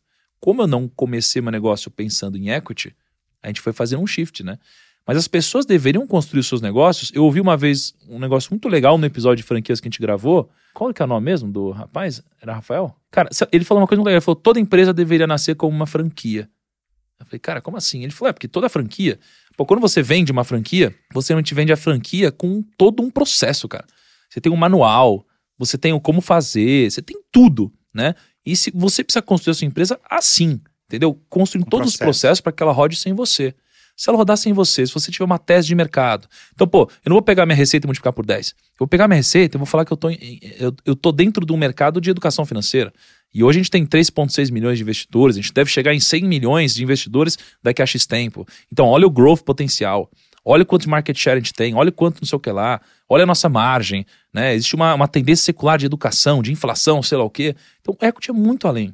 Do que as pessoas falam. E o negócio anda sem o cara, né? Eu tentei fazer isso a vida toda. Eu nunca quis fazer a V4 um negócio meu, sempre foi a V4, além, além da minha personalidade. Quando a gente criou um canal no YouTube, a gente botou todos os sócios, criei um programa de partnership, e aí, pô, era serviço. Como é que eu vou escalar serviço? Eu, eu fiz uma conversa com o Flávio, tipo, cinco anos atrás, e ele falou: bah, muda aí, faz um software, porque consultoria não escala. E eu, porra, mas não manjo nada de software aqui, eu não vou conseguir fazer um software. E aí eu comecei a pensar, porra, mas a WPP vale bilhões, a Accenture vale bilhões, a Big Four vale bilhões, os caras escalaram serviço. Pô, a XP é um serviço, né? Tem tecnologia, mas o core tá no serviço. E aí eu comecei o lance de franquia também. Quatro anos atrás a gente criou, uh, hoje tem 145 franqueados que conseguem atender 1.600 clientes, sem zero toque meu, 140 pessoas trabalham para mim, não atendem nenhum cliente, nenhum cliente. E aí, mais recentemente, eu vendi um, uma, um pedaço da empresa para o Rock in Rio, para o grupo Dreamers, para principalmente ter o, uh, um, pensando no equity, eu pensei, porra, eu preciso ter um selo, né? Tipo, preciso, não adianta falar que vale pra caralho se ninguém pagou. Então, os caras querem comprar. É aberto o vender- valuation que vocês fizeram? Ah, não, mas eu te conto depois. A parte mais legal do podcast acontece antes e depois, né? Mas depois, tem que gravar Tem que ver depois que nem os sócios, sabe? Mas enfim, os sócios, o The Profit, né? Que é aquele documentário que filma os bastidores. Mas ah, é, tu vai construindo as coisas, né? Tipo, eu criei o programa de partnership, tenho 16 sócios. ah, tem um grupo de, de gestão, eu tô aqui, a empresa fica em Porto Alegre e eu não tô lá no dia a dia. E isso vai mostrando, ela anda, ela anda. Sempre olhando pro lance do. E tem muito isso no livro que a gente tava falando, Outsiders, que ele fala que o trabalho. É um livro. Tu conhece o livro? The Outsiders? Vai gostar desse livro pra Você vai gostar desse livro pra caramba. É. Eu ganhei de presente, cara, e é um livro que o Warren Buffett indicou, diz que é o melhor livro de não sei o quê. Ele fala assim, quem é o melhor CEO de todos os tempos? Ele vai falar Jack Welch. E ele fala, Jack Welch é um bosta. Que comparar, ele só era avaliado com os peers de capital aberto. Se tu pegar os caras que não tinham capital aberto, ele era bem pior na operação. Porque ele era- as pessoas gostam dele porque ele era simpático, não sei o quê. Aí ele fala que o trabalho de um CEO é só alocar recursos, praticamente. Ele tem que alocar recursos, comprar empresa. Aí ele conta a primeira história, a história do cara que comprou a ABC, que deu a origem ao Bob Iger da Disney, que também levou a cultura de M&A de aquisição. Ah, eu gosto muito do Bob Iger, cara. É, tá, tá- É tá vendo? Todo E o mundo. Warren não, a gente tá Buffett- falando do Bob o Iger Buffett aqui. emprestou mais de um bi pra esse cara comprar a empresa que tava o Bob Iger, Ô, antes amor, da Disney. Esse cara vai fazer grana com palestra livre, hein, meu? Vai, pô, o livro dele é foda. Mas aí que tá, né? Ah, ele fala de geração de caixa, mas ele fala pra te não distribuir dividendos. Exato. Ele fala que o É. trabalho do gestor, se ele tá É distribuindo reinvestir no dividendo, ele tá errado. O É. trabalho do, Ele tem do CEO caixa, é mas tem que reinvestir. ou reinvestir no negócio, Ou comprar. ou comprar negócios, ou recomprar ações. São as únicas três coisas que. Se, se o cara tá distribuindo dividendo, ele tá fazendo o trabalho dele errado. É, é que recomprar ação, de certa forma, é distribuir dividendo, né? Mas é que nos Estados É. Unidos você tem uma vantagem É tributária e isso que ele tem fala. que colocar Ele isso fala é disso. isso que ele fala. Ele, esse cara aí que deu origem ao Bob Iger, o Bob Iger se fez lá dentro, ele ficou 25 anos sem distribuir nada pros acionistas, só recomprando, fez a questão de 10 E milhões, fez o que 100 a, milhões, a 1 Disney, bilhão. que a gente conhece, porque a gente se- sempre vê que a Disney tá aí, né? Mas o business Disney cresceu pra caramba no último, nos últimos anos aí, através de M&A, né? Tipo, comprou a Marvel, que todo mundo fala, ó, comprou a George Lucas, comprou... O ponto é que isso vai sendo feito Pixar. pra construir equity. O cara Pra pensa, pô, equity. ele conta, sabe, primeiro caso, esse cara aí, fala, ah, o cara comprou pra ah, tirar concorrente, subir a barreira de entrada, que é coisa não pro cara botar mais dinheiro no bolso dele, é coisa que ele tá pensando, pra mim construir valor, eu preciso fazer essas decisões. Ele tá aumentando o a dele ali também, né? E é isso que eu queria ter concluído mesmo, que era o que eu vejo que todo cientista do marketing ele tem que olhar pro equity. Que é o que eu vejo que você tá upside fazendo também. O, hoje, seu trabalho hoje no Grupo Primo é trazer gente boa, trazer bons negócios pra cá, e você até criou um programa, né? Você faz isso ao vivaço, de trazer bons negócios pro grupo, né? E, e aumentar o tamanho Fazer um pitch do... da V4 lá depois. A gente marca. Sabe o que é podcast? Podcast é a melhor ferramenta de networking que tem. É o que o Danny falou. Eu, a sabe gente como é fala- que eu, come... eu faço podcast Exato. há anos? Sabe como é que eu comecei? É, Eu tava fazendo, tava lá no comecinho, lá em Canoas, no Rio Grande do Sul, e eu não tinha nunca acesso a key accounts, grandes contas. E pra minha, pra empresa B2B é importante tu botar o selo lá. Trabalhei com Spotify, trabalho com Arezo. Pega, pega muito pra conseguir pequenas contas. Eu não tinha acesso a ninguém. Aí o cara, vou criar um podcast, vou convidar o cara pra dar uma entrevista, ele vai topar porque é uma entrevista, ele vai achar que é top. Aí eu me conectei com a Arezo, sim. Foi o primeiro podcast que eu fiz foi com a Arezo, Cicred, vários, eh, vários bancos com essa estratégia, porque o cara topa a É, pra mim foi parecido. Eu, eu adoro marketing. A gente já teve essa conversa. Eu sou tarado com esse negócio. Eu falo, cara, que foda seria se eu tivesse um podcast que eu posso trocar ideia com várias pessoas falando sobre marketing um tempão e ainda produzir conteúdo que as pessoas vão gostar. E eu gostava da ideia porque eu gostava de ouvir os podcasts de marketing e imaginar como se fosse uma. Tipo, tivesse lá no meu. Na minha sala de estar eu ouvindo a galera trocando ideia, entendeu? E eu acho que isso que é o mais legal, assim. Foi no dia que a gente gravou esse último aí, cara. Cheguei do trabalho, assim, cansado. Pô, cara, vocês viram como é que eu cheguei lá, cara? Né? Cheguei na reunião, falei, pô, tô morto, cara. Quando começou o podcast, fui empolgando. Voltei pra casa e trabalhei mais três horas, que eu tava tão empolgado, que eu cheguei, cara, nossa, que eu aprendi e tal. E a gente fica empolgado com aquilo, porque realmente ele te energiza. Você pega isso das pessoas, né? Você aprende, Exato. energiza e tal. Sabe um lance que aconteceu ao longo da minha jornada? Foi muitas parcerias estratégicas. Por exemplo, esse primeiro podcast que eu fiz, cara, deve ter sido, sei lá, 2015, ah, e foi com o diretor de transformação digital da Arezo. Cara, uma- um lance que a gente tinha conversando com o Perrucho, e que era, que era até o meu, a minha motivação pro podcast, era o lance de ganhar dinheiro sem ficar famoso. Tu acha que. Qual é a tua visão sobre isso? Assim, vale a pena? A gente vinha conversando isso no carro, eu e o Fernando, que parece muito óbvio, né? Que é legal, ficar famoso faz dinheiro, mas tem formas de eu fazer dinheiro, obviamente, sem necessariamente ficar famoso. E eu tenho vários ônus em ficar famoso, né? Isso que a maioria gente das vê. pessoas que têm muito dinheiro não são famosas, eu acho. Até. Muito provavelmente. Ninguém sabe quem que é o top 10 Só dos que milionários. a fama, ela te dá algo que o dinheiro não pode comprar, às vezes, que é o poder do acesso, de falar assim, cara, a gente tá vindo do almoço agora, deve acontecer isso direto. E, meu, a gente andou por umas 20 pessoas. Das 20, todos os grupinhos, alguém falou assim, ó, é o Thiago Negro ali. Olha só, a fama, ela tem alguns, alguns momentos, né? Ela tem o momento do deslumbre da fama, ela tem um momento em que a fama é muito boa, ela tem um momento em que a fama ela é ruim e tem um momento em que a fama é péssima. Uhum. E isso geralmente acontece com todos. Isso a todo momento ou são fases, tu diz? São fases mesmo. Eu conheço muita gente famosa, com raríssimas exceções, todos, todos, geralmente que já estão há mais tempo na fama, estão nos últimos graus, assim, Que é de péssimo. que é de péssimo. Cara, é claro que tem coisas muito boas da fama. A fama te abre qualquer porta, né? Eu- Uma vez eu, um amigo meu citou sobre um livro sobre coisas que as mulheres gostam nos homens, né? E o dinheiro é o sexto item, Uhum. por exemplo. O primeiro item é o poder Uhum. e o segundo é a fama Uhum. né? É, então, esquecendo se isso tem a ver com mulher ou não, a fama ela te dá muita vantagem em muitas coisas, né? Então, você tem uma pessoa que é bonita, você tem uma pessoa que é rica e o outro que acabou de sair do Big Brother, fala, cara, olha aquele cara lá! Ele é famoso, né? Uhum. E o famoso tem acesso a qualquer um, ou a muita gente. Então a fama é muito bom, te abre muita porta. Qual que é o ponto? Se eu pudesse ter o mesmo resultado que eu tenho hoje sem ser famoso, eu abriria a mão, Uhum. com certeza. Porque você começa a ter muito mais downside. Total. E o problema é que em algum momento vai acontecer com você o sair da moda. E eu tenho amigos e colegas que já passaram por isso. E isso é muito doloroso. Por mais que às vezes você não curta muito, é tipo aquela criança com a sua bola, né? Você é uma criança e tá com um brinquedo, e aí você nem brinca mais com ele. Vem outra criança e pega o brinquedo. E aí a criança fala, porra, é meu brinquedo, exemplo. devolve. Total. Eu quero brincar com ele, eu ia brincar com ele agora. Né? Ótimo exemplo. E quando você se acostuma com a fama, e você entra no restaurante e os caras, eles te dão benefício. Não, não, não quero cobrar, não, não sei o que lá. Toma esse presente. Cara, eu fui semana passada no shopping, bicho. Eu fui com meu irmão, veio. Eu tava almoçando com ele na, na praça de alimentação. E aí veio um cara e falou: Pô, primo, desculpa, vamos tirar uma foto? Eu falei: Não, claro, vamos. Aí eu levantei, vamos tirar uma foto. Nisso, formou uma fila, cara. Veio umas oito pessoas assim. uns oito olhando esperando E alguém ser o primeiro. Falei assim, né? porra, agora que ele veio, eu também quero, também quero. Aí eu falei, beleza. Aí começou a tirar várias, várias fotos e tal. E aí veio o último, ele falou, toma isso aqui, pum. Cara, um bolo de dinheiro. Sério? Que isso? Eu falei, caralho. Obrigado. Caralho, top, valeu. Só que esse tipo de situações, o Tava fato, precisando. o fato de você ter Pagar o uma... almoço aí. Aí, o gravou mais- Ele gravou mais um episódio do Mil Milhão ali na praça de alimentação mesmo. Ali. Mas o fato de você ter uma certa fama te faz pensar duas vezes em tudo que você faz. Claro. Porque tudo vira um gesto, entendeu? E eu olhei assim e falei, cara, será que tem alguém filmando? Não é possível. Eu falei, mas mesmo assim, eu falei, porra, não, cara, relaxa, não precisa. Toma. Ele falou, não, não, é seu, é seu, por favor. É gratidão, gratidão. Eu falei, caralho, não, de verdade, cara, toma aqui. Ele falou, não, de verdade, eu quero te presentear com isso, porque não sei o que lá. Ele deu um puta pitch. Cara, eu não podia negar, porque acho que ia ficar chato com ele. Não, mas isso é legal, você tem que aceitar, porque o cara ele tem aquela Exato. coisa de. Tem algumas pessoas que não me conhecem, mas que eu tenho uma gratidão tão grande que se o cara vender qualquer coisa eu compro, por causa de gratidão. Exato. E aí, só um parênteses aqui sobre gratidão. O gatilho mais poderoso que existe pra Com mim é o gatilho da reciprocidade. É o gatilho que eu ativo há alguns anos e funciona sempre. É um princípio, né? E existe desde sempre. Então, é uma base que funciona em qualquer momento e funciona A sempre. reciprocidade leva a lealdade. Então, por exemplo, um dia que o primo fizer uma plataforma de investimentos, se eu for assinar de alguém, eu vou assinar do primo, porque já tem muitos anos que eu Legal. tô consumindo. Legal. Então, aí, nesse caso, aí eu peguei, só que eu falei, caralho, ele ativou em mim a reciprocidade. Porque eu falei, cara, vem cá, anota meu e-mail. Eu falei, você já assina a Finclass? Ele falou, não. Eu falei, sério? Tá bom, então me dá seu e-mail. Eu falei, pô, vou te mandar um presente. Pô, eu vou mandar pra ele uma assinatura da Finclass. Mas olha só, ele ativou a reciprocidade em mim. Mas Entendeu? a situação em si era Estranha, né? Esse, esse era o ponto da fama ali, né? é, é- é estranha, né? É, esse é o ponto. E aí, qual que é o negócio? Você se acostuma com isso. Só que tem uma hora que você cai da hype, né? E aí, por mais que seja chato, as pessoas param de te tratar assim.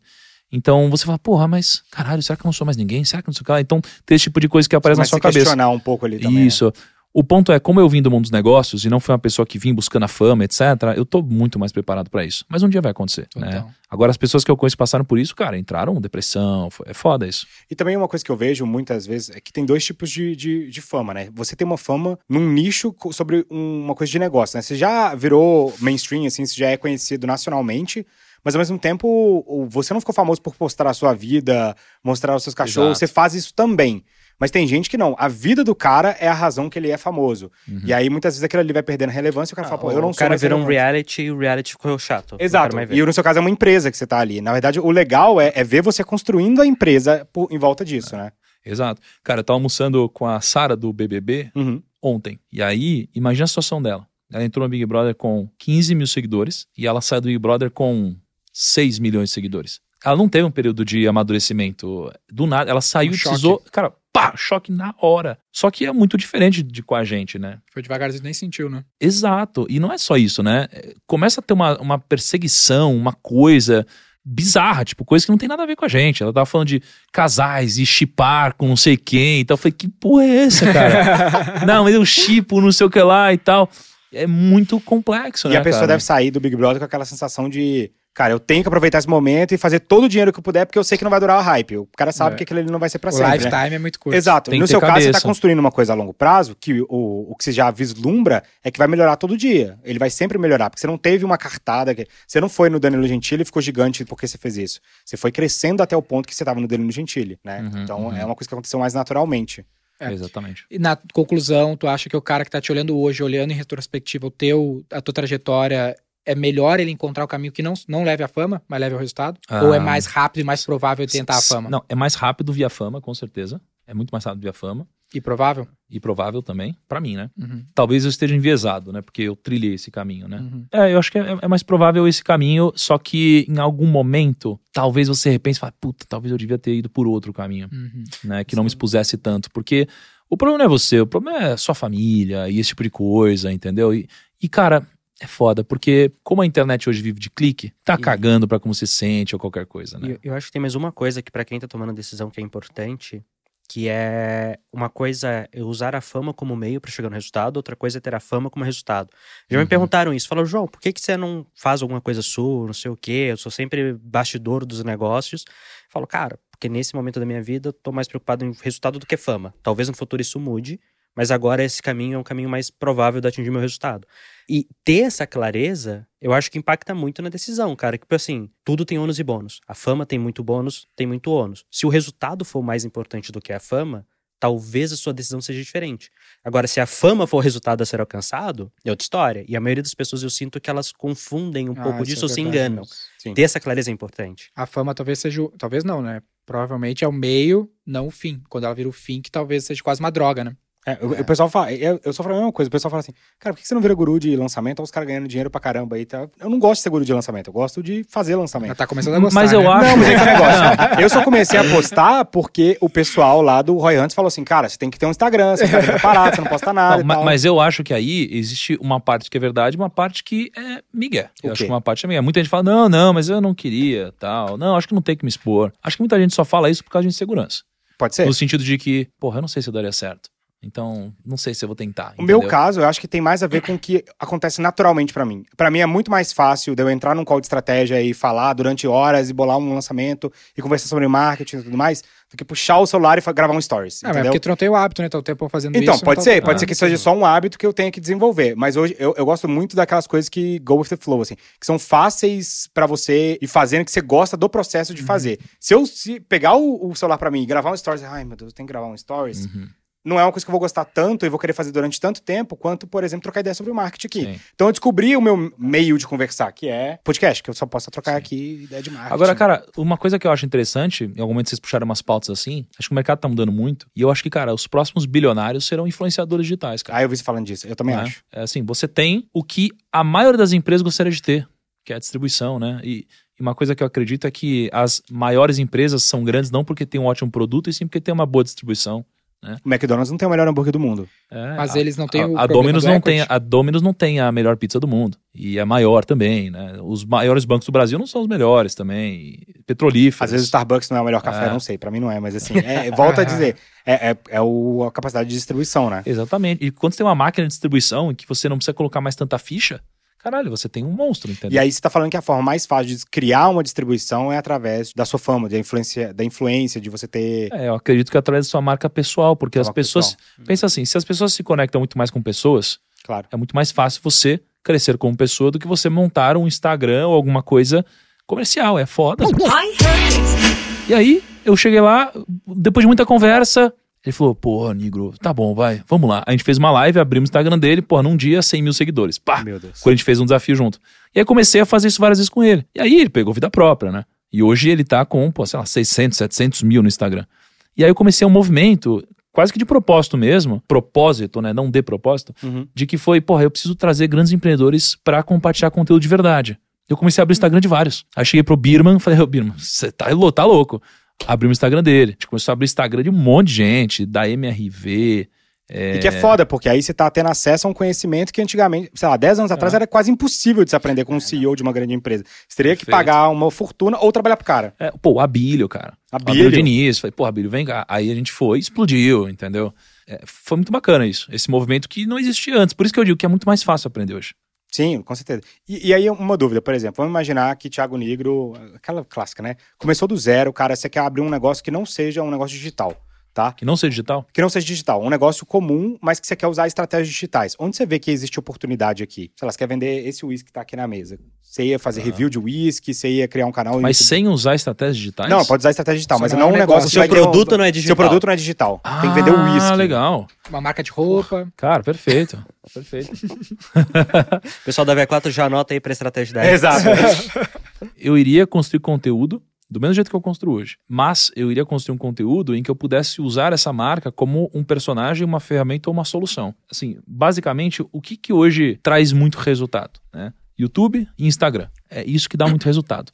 né? Então eu ia, cara, construir conteúdo da mesma coisa que eu faço, do mesmo jeito que eu faço hoje, mas eu ia trazer um personagem pra cá, entendeu? É com uma solução pro conteúdo que eu produzo. Agora, se eu pudesse escolher o produto, né, que acho que isso seria muito importante, Sim. eu escolheria um produto que hoje tem uma alta margem, que tem muita demanda. É, é isso que eu ia tentar buscar. Que, e, e que seja escalável, imagino, né? Que é uma coisa que você preza Sim. bastante, né? E, cara, eu tentaria, porra, pegar alguma coisa que não tivessem custos logísticos muito altos. Sim. Porque a logística, ela acaba com esse tipo de coisa. Então, por exemplo, meu irmão, ele vende a palha italiana. Cara, é muito difícil um produto de ticket baixo, né? Então, eu pensar em algo que tivesse ticket alto, ou que fosse vendido em pallets, ou alguma coisa assim. É, e não algo que tivesse um ticket baixo. Por- Senão, seria foda, cara. Isso é uma coisa que eu sempre sofro, porque eu sou naturalmente inclinado a gostar de negócios físicos, assim. Eu gosto de hamburgueria, eu gosto dessas paradas, a gente fica zoando aqui, né, da, da hamburgueria. Mas eu vejo como a estratégia digital poderia ajudar, né? Tem N estratégias digitais que você pode fazer pra escalar um negócio físico. E aí eu lembrei do, do Netão da Bombife, não sei quem conhece, que o cara, ele é dono de um açougue, e ele começou a fazer review de carne, ensinando a preparar as carnes e tal. O cara tá com um milhão de seguidores. Só que o que aconteceu? Conteúdo hoje dá mais dinheiro pra ele do que o próprio É, negócio tem de uma- carne. né? E tem Porque- uma outra coisa que eu acho que é importante em negócio digital é hoje ainda um- os negócios de base digital, né, de produtos digitais, eles ainda toleram muita ineficiência operacional. Eles ainda Hum. toleram, porque a margem ainda tá grande, porque tem, ele cresce tanto que mesmo quem é mais ou menos vai crescer e esconder ineficiência. E os, a maioria dos negócios que são de base física, né, Uhum. eles já não toleram ineficiência operacional. Uhum. E à medida que você ganha escala, essas ineficiências elas vão ficando cada vez mais, elas vão ficando maiores. Né? Então tem sim esse problema de talvez virou tipo, ah, vou dar palestra que palestra me ajuda a conseguir cliente para consultoria. Você tá ganhando mais dinheiro com palestra que consultoria, você vira palestrante e não consultor, por É, exemplo. a XP começou com a É, mas você educação, tem esses palestra. problemas tá, também no negócio físico de cara. Se você não tiver uma eficiência operacional muito boa, Uhum. é possível que você quebre. E-commerce isso é muito fácil de acontecer. Quebrar porque fez um marketing tão bom que a operação não deu conta. Fluxo de caixa descasou, deu furo de estoque, deu essas coisas. Será que esse cara aí, por exemplo, das carnes, que ele fazia um negócio de carne, começou na internet por causa de negócio de carne, e aí ele, putz, eu vou fazer palestra porque eu ganho mais dinheiro, ele não morreu na, na- no lance da fama ficar muito sexy, porque o palco é sexy, e o cara, porra, vou virar palestrante, é muito mais legal do que eu melhorar meu modelo de negócio e potencializar ele mais. Porque a XP começou com o negócio de educação, a gente mostra lá um milhão de seguidores, e ainda o, negócio, o negócio da XP é muito maior do que o negócio Mas de é fazer porque é um palestra. negócio muito mais escalável do que açougue. Mas aí ele poderia repensar o modelo de negócio, o JPS não ganha dinheiro. É que o problema é que os influenciadores que fazem isso, eles e falam, nossa, agora eu ganho muito mais dinheiro fazendo isso do que aquilo, é porque eles é, não participam do negócio num stake societário. Uhum. Que senão isso não aconteceria. Então, o maior erro das empresas é negligenciar e trabalhar mal os influenciadores digitais que vendem os seus produtos, porque você perde os grandes, entendeu? Ah, Então pensa assim, ó. É que nem o barbeiro da barbearia, que tu perde e leva os clientes. É o influenciador que a empresa É, deixa exato. cara sair fora. Então, assim, é, uma coisa que eu aprendi com a XP foi o esquema de partnership, né? Uhum. As pessoas boas precisam estar comigo. Pô, se eu tenho uma empresa bacana e a gente é uma puta escola aqui, pô, se o Kaique e o Lucão quiser sair, eles saem e começam a fazer milhões. Então eles precisam estar aqui, precisam se desenvolver bem, precisam ser sócios do negócio.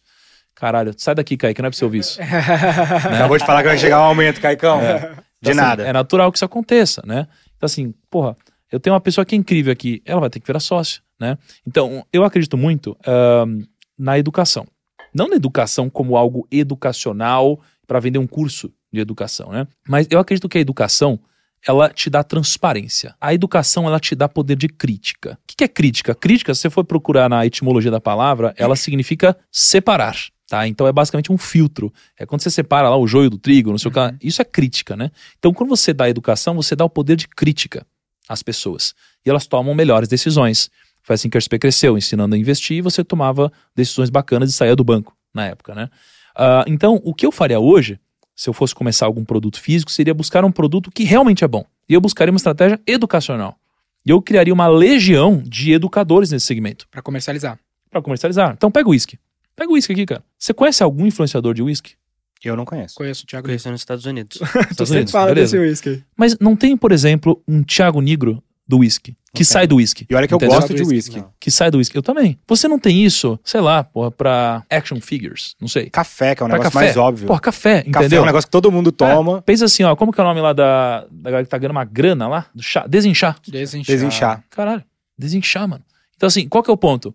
Quando você contrata um influenciador pra falar da sua marca, você paga lá um valor. Pô, você paga 10 mil, 5 mil, 50 mil, 100 mil. Porra, mas quando o cara começa a dar palestra, ele vai ganhar muito, muito mais se ele for bem sucedido. A não ser que ele seja sócio do negócio e tem stake milionário lá dentro. Aí você tem ele leal e alinhado. Então, cara, eu, como tenho um know-how de produção, iria criar uma legião de educadores nesse segmento, usando Sócios. todos as- os instrumentos que a gente tem, iria criar esquemas para que eles pudessem virar sócios, Tá. né? E que eles fossem do grupo.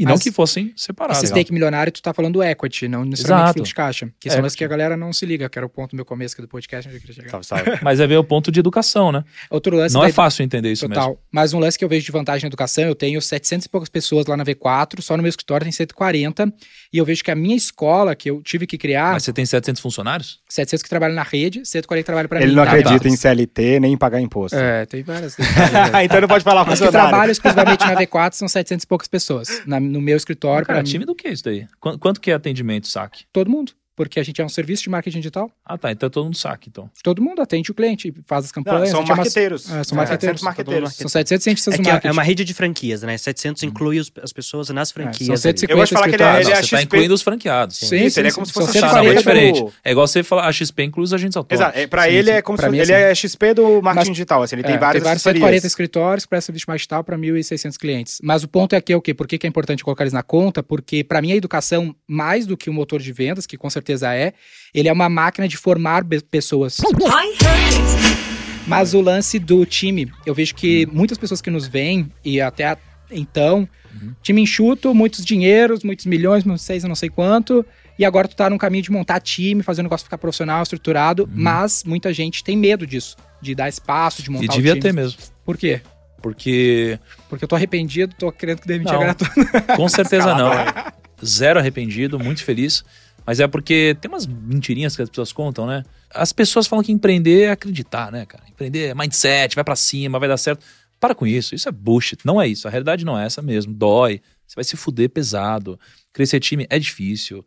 É, reter pessoas boas é difícil. Procurar gente boa e, e trazer é difícil. Tudo é difícil. Então, cara, só tô dizendo que as É pessoas não difícil, é. devem achar que, não, então beleza, eu vou crescer meu time. É complexo pra caramba, Não, cara. complexo pra caralho. Você Mas precisa vale a pena? realmente. Empreender é mastigar vidro olhando pra abismo, diria Elon Musk. É. Na maioria das vezes, não. Uhum. Na maioria das vezes, não. No nosso caso, sim. Mas na maioria das vezes, não. As pessoas que eu conheço que cresceram no time, a maioria se ferrou. Não é que é ruim crescer time, é porque é muito difícil mesmo. São skills. Assim, a pessoa ela tem um puta resultado e agora ela acha que ela é muito incrível, mas ela não é. Ela é muito incrível fazendo aquilo. Uma coisa é tu ser um Sim. bom executivo, outra coisa é tu bom- ser um bom gestor de times, formar pessoas. Exato, é completamente diferente. Então, pô, você é incrível, você vende pra caramba no Instagram, você não sei o que lá. Aí você fala, sou empreendedor. Você não é, cara. Uhum, Total. é um Com- entre nós, você não é empreendedor. As pessoas hoje, no marketing digital, todas acham que são super empreendedoras. Cara, elas não são, bicho. Elas não são, elas só são. Elas são autônomas, basicamente, não são empreendedoras. autônomo. Ser Só até empreendedor é muito vezes- diferente. Até boas vendedoras, dependendo, mas não bons Isso. empreendedores. Eles não têm como escalar o negócio Exato. deles ainda. E às vezes é melhor se manter como tá mesmo. Como que tu avalia? A- Acho que talvez nem ser empreendedor, né? Eles não são bons empresários. Os caras não sabem Ah. ter uma empresa que é a Beleza. estrutura ali. Beleza, beleza, é isso mesmo. Como é que tu avalia se vale a pena ter ou não ter o time? É Quando ele se autoavalia e vê, cara, na verdade eu não sou empresário, sou mais um empreendedor autônomo? Não, é que assim, Não a- tenho um bom plano. o que eu entendo é, você ser um bom líder é muito diferente de você ser um bom gestor, tá? Então, no meu caso, eu sempre fui um bom líder. Ou seja, eu sempre consegui alinhar as pessoas com a minha visão. As pessoas sempre acreditaram na minha visão. Na palavra. Exato, assim, isso, isso foi sempre bom. A gente sempre foi muito bom nisso. Mas eu não era um bom gestor, Legal. né? E, e eu tive essa clareza. E se você, pelo fato de ser um bom líder, você acredita que você é um bom gestor cegamente, você vai cometer muitos erros, muitos erros. E quando você entende que, poxa, peraí, eu não sou um bom gestor, eu preciso me desenvolver, você começa a trazer pessoas que são boas Uhum. para te ajudar nisso.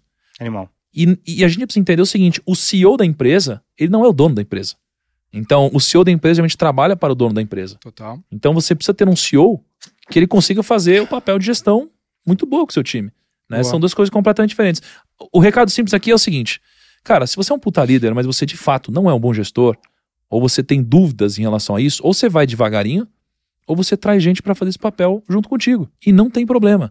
Se você não conseguir fazer isso, é porque você tem um, um grau de ego muito alto. E o ego vai acabar com você nos negócios, mais cedo ou mais tarde. né? Que, que é uma coisa que, que eu aprendi na prática, assim, eu sempre tive bons resultados como marqueteiro, assim, fazendo campanhas de marketing, até que eu fui levado à rede de marketing, aí de repente eu tinha que preocupar com o, o resultado de 11 pessoas, e eu não tinha um mecanismo de gestão, eu não tinha, é, mesmo trabalhando como gestor, eu nunca tinha é, gerido tanta coisa, tanto budget e tudo mais. E aí que eu fiz, eu parei de ler um pouco marketing e voltei para ler minha gestão. leitura para gestão. Já é, leu o foi pipeline da verdade, liderança? Não, mas eu li o, ó, eu li o que você me recomendou lá, o Good to Great, eu li o, o Aham. Gestão de Alto Impacto, agora eu tô lendo The Mas o Checklist O Manifesto. pipeline da liderança, ele fala dessas fases, né? Que tu, quando tu é executivo, tu, a- tu aprende a dar resultados através do teu trabalho, que é o Uhum. primeiro estágio da liderança, que é autogerenciamento. O segundo estágio é dar resultado através dos outros, Total. que é completamente diferente, porque agora tu não tem mais controle. Tu tem que fazer que o cara funcione, Tem, não eu. tem até, até um negócio que chama. Síndrome de Peter, você conhece? Não. Síndrome de Peter é, é uma coisa que fala que as pessoas vão ser promovidas até incompetência.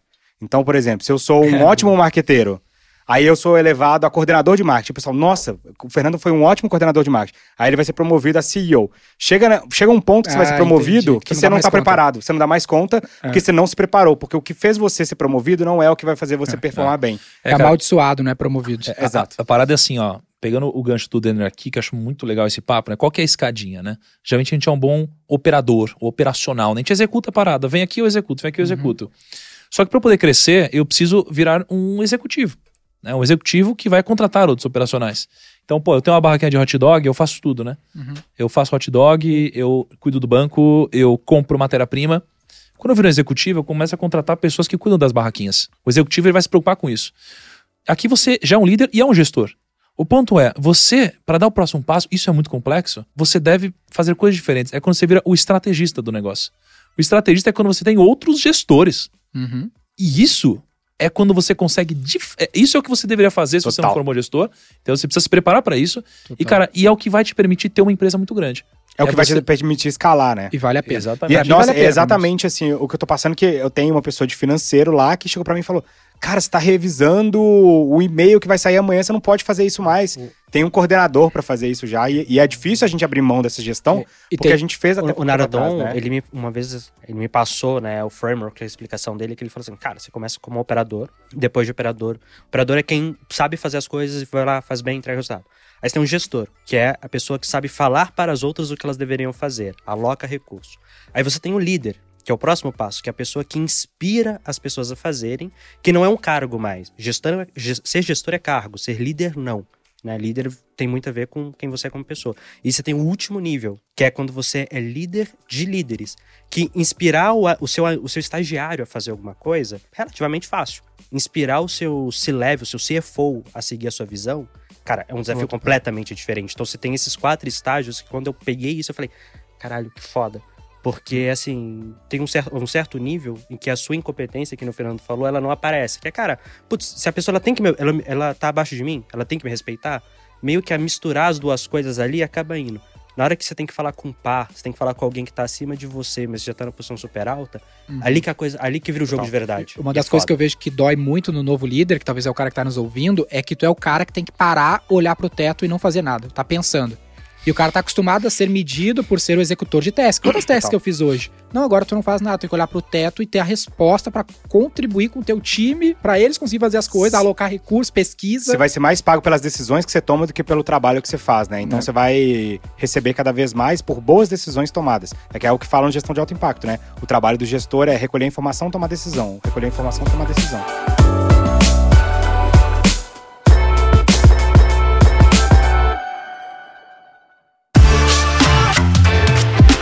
Roy Hunters no Instagram pelo arroba Roy Hunters Oficial e faça parte do nosso exclusivo grupo no Telegram.